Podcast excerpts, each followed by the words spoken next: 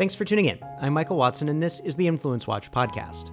In this episode, radical environmentalists think shutting down the London Underground is somehow a good idea. Demand Justice demonstrates that its idea of justice is just liberal politics, and we provide an update on major labor news. As UAW and GM reach a tentative deal, the Chicago Teachers Union strikes again, and the unions push for their wish list in Congress. Recall Sonny Bunch's law. Environmentalists make good movie villains because they want to make your real life worse.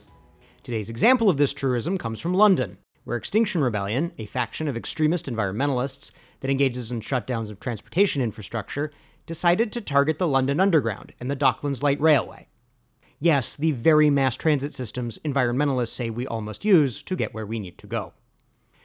But the demonstrators' tactics were even worse than their target selection suggested.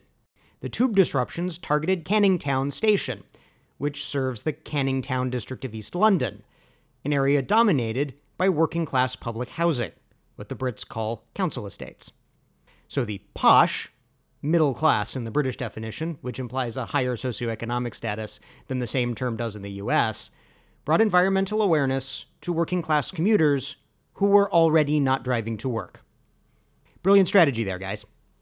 And that's not just me or other right wingers saying that. London Mayor Sadiq Khan, a member of the Labour Party, the local Labour Party member of Parliament, and the leadership of the often militant Rail Maritime and Transport Union all condemned Extinction Rebellion for disrupting public transportation services.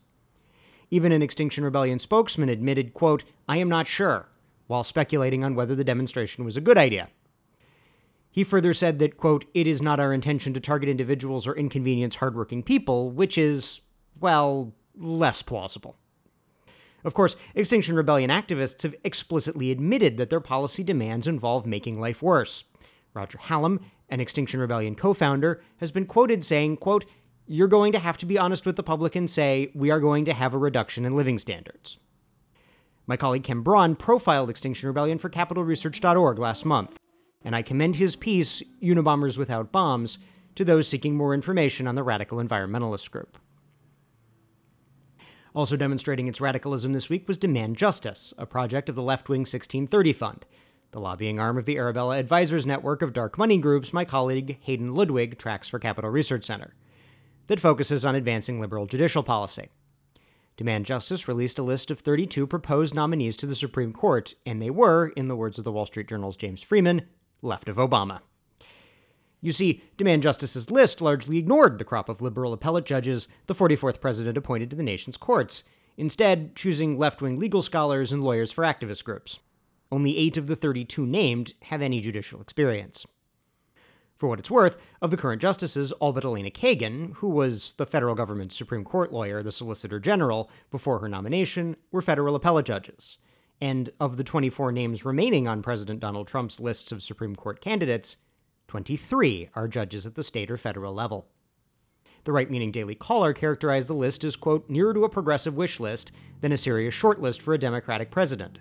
Demand Justice said it hoped to prod a future Democratic president to, quote, approach the task of nominating judges with a new playbook, one that prioritizes unabashedly progressive lawyers and legal thinkers who have all too often been pushed aside which would be news to former American Civil Liberties Union Women's Rights Project General Counsel Ruth Bader Ginsburg and former Puerto Rican Legal Defense and Education Fund board member Sonia Sotomayor, both now justices of the Supreme Court with unabashedly left wing records who had associations with left wing advocacy groups in their careers. A list loaded with openly political advocacy lawyers fits the demand justice mode of politicizing the court system. The group has pushed court packing, expanding the number of Supreme Court justices for naked partisan advantage, a policy we noted that Justice Ginsburg, the notorious RBG herself, rejected in episode 81 of this podcast. And our final item this week is actually three items. It's been a big week in big labor news. First, the United Auto Workers and General Motors have reached a tentative agreement to end the 32 day strike against the company. The proposed deal would raise pay, give temporary workers permanent status after three years, and continue union members' generous health care setup. But three plants will be closed. But while the UAW is claiming victory, it cannot escape the cloud of the corruption scandal that has enveloped the union.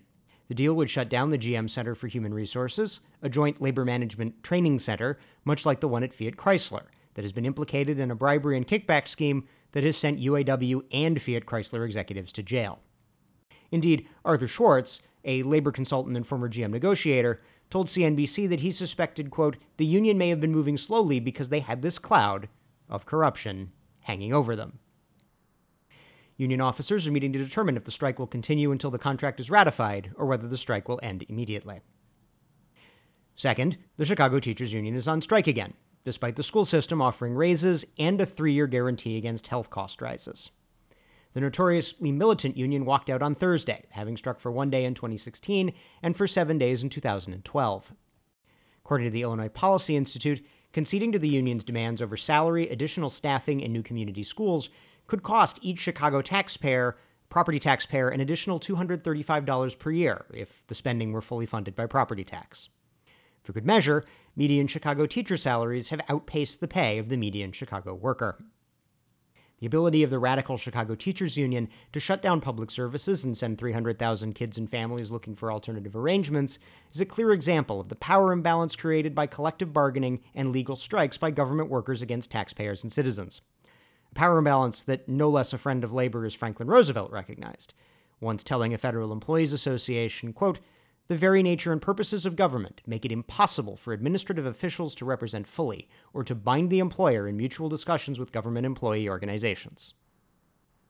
Finally, the unions are making a push for their wish list bill, the Protecting the Right to Organize Act, or the PRO Act. In case you missed it, the PRO Act is big labor's plan to bring the American economy back to the heady days of 1945 46, when the unions could just about shut down the American economy by striking. Back then, it got to the point that friend of labor President Harry Truman gave a national speech demanding that striking railroad men go back to work or he would draft them into the armed forces.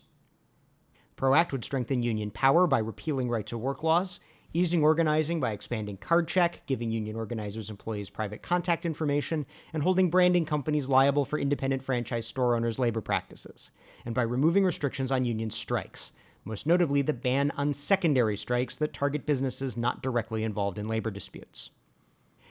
The incentive for liberal politicians to advance the measure is obvious. Of the 10 most prolific organization contributors in the Open Secrets database since 1990, six are labor unions, and each gave over 96% of the associated contributions to liberals and Democrats. But just as important are the contributions, an estimated $1.6 billion over the past 10 years, that labor unions make to institutional progressive left organizations from their general treasuries. That is, from dues and, in some circumstances, even forced agency fees. The PRO Act is ultimately about getting cash for advocacy and institution building from the union members and their families, union households in pollster speak, who are far less monopartisan than the institutions that purport to represent them. While union households consistently vote only about 60 40 Democratic, their unions make contributions and institution building expenditures that exceed 95 5%, liberal or Democratic. That's our show for this week. If you're listening to this on YouTube, we encourage you to subscribe on iTunes or Stitcher, and if you have subscribed, thank you, and please leave us a five star rating. We'll see you next week.